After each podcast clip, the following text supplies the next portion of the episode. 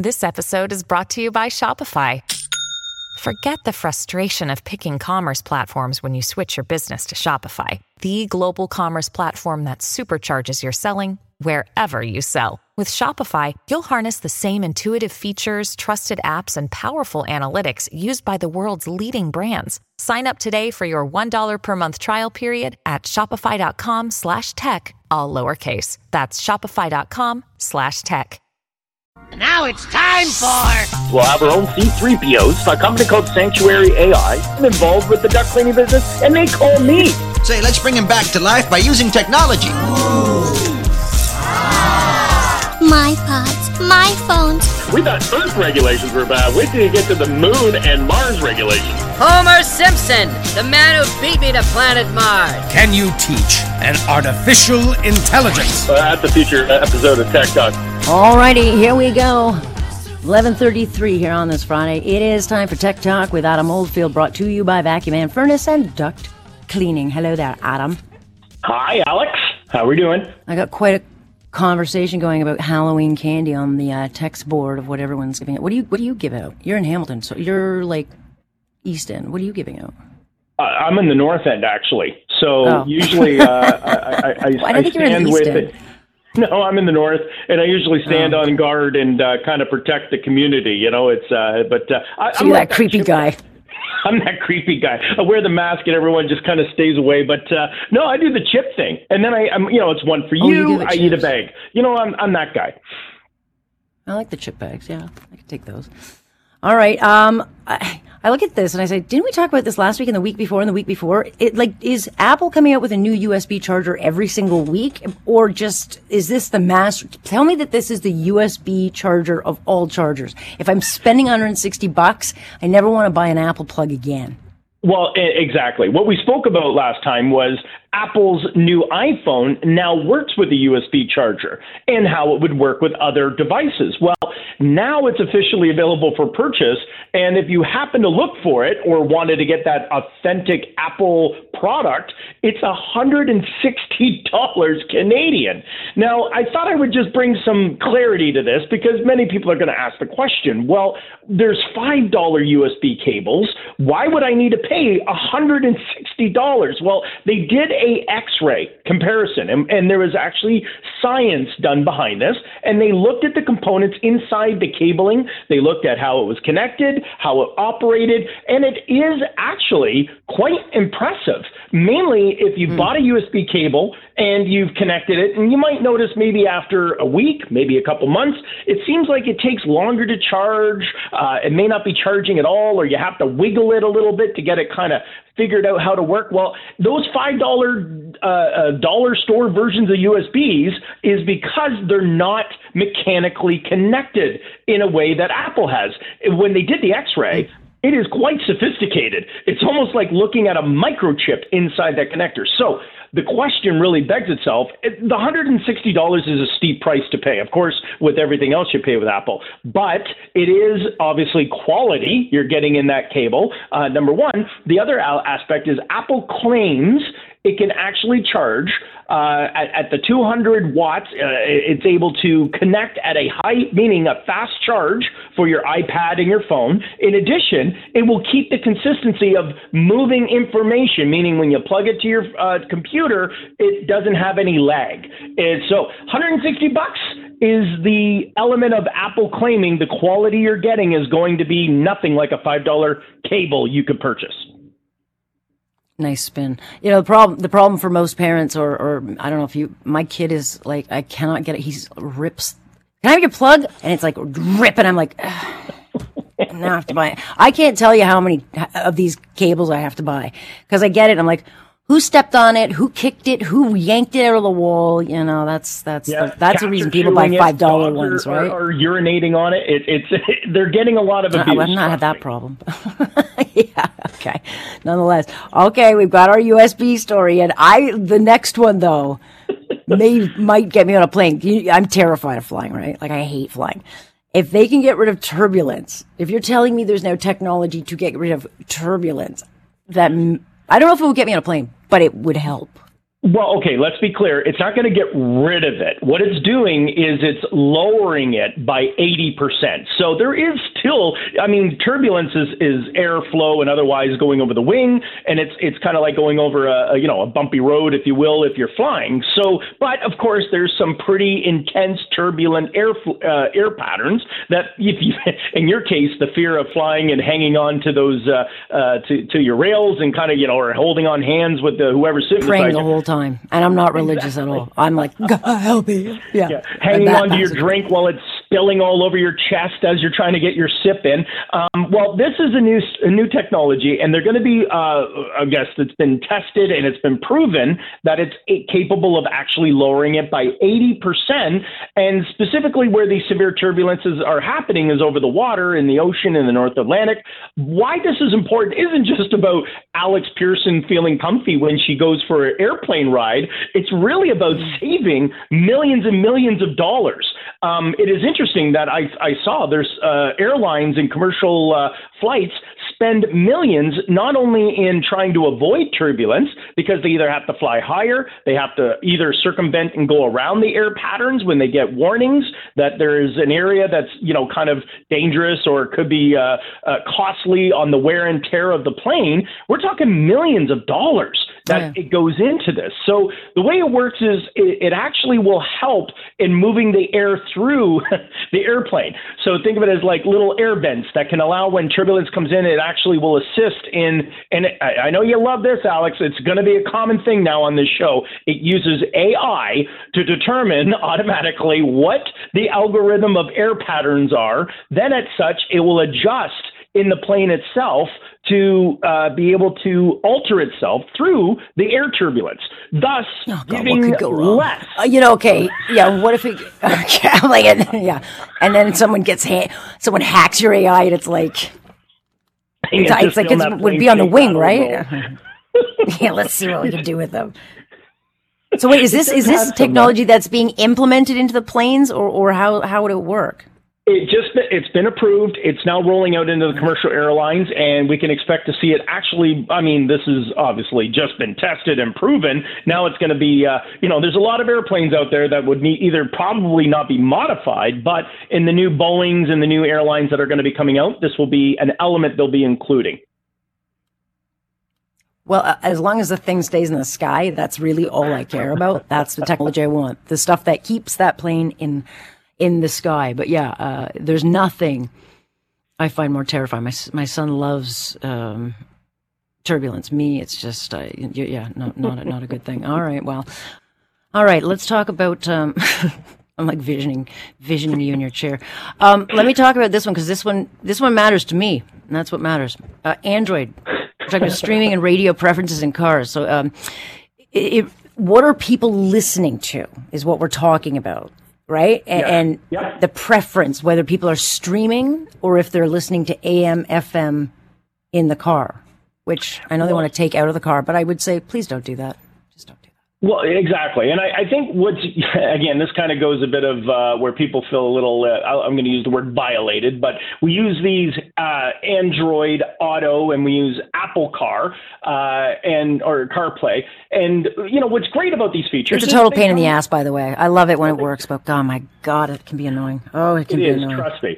Uh, but what it's also doing, and again, this is maybe a good thing, Alex, is that you know when you plug it in, or if you have it already adapted on your car or vehicle, um, you you know go to your maps, uh, you select where you want to go, or you tell it by voice uh, recognition. What it's also doing is is giving it features when you click those terms and conditions. It's letting these devices, Google and Apple, know what actions you're taking. So if you're leaving Google Maps up or Apple Maps, it knows you're in the map application. Well, most of these come with a Spotify or Apple Music or uh, you know YouTube uh, uh, play music. And so one of the things that was very interesting to me is that they are this is real data by the way this is data that it's reading and seeing what people are doing in their vehicle this is not Spying. you know uh, uh, rating spying okay you're just going to jump into it are you i'm just, Just going to say use it what it is. It's spying. This is using Illegally collecting your data. Info. Yeah, yeah. You're just leaping into the negative. Let's talk positive. It's actually saying that people are uh, over 67 percent will listen to the radio, and if you're That's good. and this is FM AM radio, and only nine percent are actually using streaming audio. They're podcasting or Spotify. So uh, that's the good news. I mean, we used to, you know, Alex, you and I have been in the radio game a while. The old days was you wait for a ballot to come out and you kind of run a contest and Mm. think they still- I know. your radio station in uh, I know. Portland, right? Yeah. So um, Yeah. This is. I don't know if the listeners understand that, but this is this is like, yeah. I mean, it's like how do we follow who's listening to what? And and and, Right. and a lot of markets still use old fashioned paper and pencil. It's like, who are you listening to that show? And It's like it's it's not all that accurate. But okay, so so we've got the preference. People still listen to their um in their car. And they prefer the AM FM in the car, and that's good. Now we just need to get them on the right dial all the time. So, uh, and we'll start tracking that. True. I We'll like it. All right, let's talk about Google Google Maps and uh, how it's helping those with wheelchair accessibility. Um, you know, um, I guess places they can go, right, where they actually have wheelchair access, because we're so pitiful at it in 2023. It's something that we are, I think, as a society, failing at. But how's this helping? Well, what Google's been doing for the last more than 10 years, Google Maps has been collecting data about facilities, buildings. So uh, many people that use Google Maps, it may ask uh, a prompt a question. Would you be willing to answer a survey? And say you go to a restaurant or uh, a public event and it says, does this have wheelchair parking? Does this have wheelchair accessibility? Um, and if you've answered yes to those questions and it, it validates this, this data, it's done two things actually. What it's done is it's created the ability to now identify where and what buildings are wheelchair accessible on Google Maps. In addition, Google Maps is also creating a, we'll call it a walking route or pathway route that is accessible and allows now, if, if someone's in a wheelchair or, or needs access with, a, with, with uh, support, they can now use Google Maps and it will give them a clear, safe path to get to their destination. So in many cases, Because that's that, like there are businesses that will say they're wheel- wheelchair accessible, and it's like you get there and there's like a huge flight of stairs, and they're like, oh no, we meant like you can get up the ramp, and then you got to get up those stairs, and it's like, yeah. So this will that determine then, like, yes, it's wheelchair accessible, and it is actually accessible. Okay. Oh, that's we'll good. give, and we'll give them actually a route to take that is the most accessible for them. So they're not, like you say, hmm. you get there and you're like, wait a minute, now I got to find out where to get to with either, you know, where, there's no elevator, there's no, uh, there's no ramp. How do I get access? So Google's claiming. So have they gone around Google and they've driven by and taken all the pictures and the measurements? Like they, they, they would have to literally be taking pictures of every, like, if I'm hearing you right, every pathway they would stop, take a picture, understand the measurements, like, I, you know, buildings, the, the space between buildings, all that stuff too?